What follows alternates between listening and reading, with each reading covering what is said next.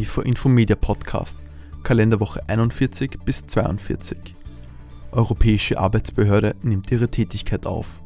Die Europäische Arbeitsbehörde nahm am 16.10.2019 mit einer Eröffnungsfeier und der ersten Sitzung ihres Verwaltungsrats ihre Tätigkeit auf.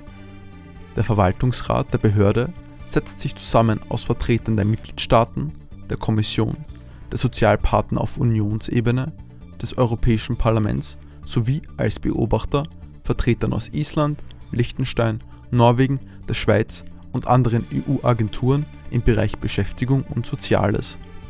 VWGH Schutz vor Lohn- und Sozialdumping Unionsrechtswidrige Bestrafung Die Bestimmungen des früheren Arbeitsvertragsanpassungsgesetzes AVRAG enthalten unter anderem die Verpflichtung, im Falle der Entsendung von Arbeitnehmern nach Österreich deren Lohnunterlagen am Arbeitsort bereitzuhalten bzw.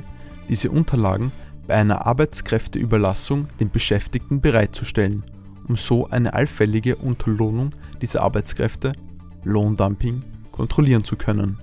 Der EuGH hat im kürzlich ergangenen Urteil vom 12.09.2019 gesetzlich in Österreich vorgesehene Sanktionen für die Nichtbereithaltung bzw. Stellung von Lohnunterlagen unter mehreren Gesichtspunkten als mit dem Unionsrecht nicht vereinbar angesehen.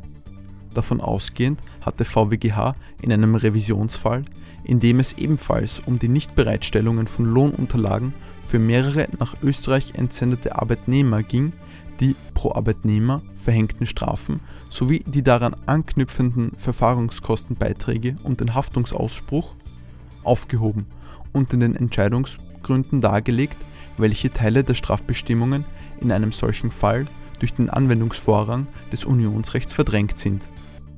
Demnach darf im Falle der Nichtbereithaltung bzw. Stellung von Lohnunterlagen, auch wenn es um die Lohnunterlagen mehrerer Arbeitnehmer geht, nur mehr eine einzige Geldstrafe bis zum gesetzlich vorgesehenen Höchstmaß verhängt werden, ohne dass es eine Mindeststrafhöhe gibt.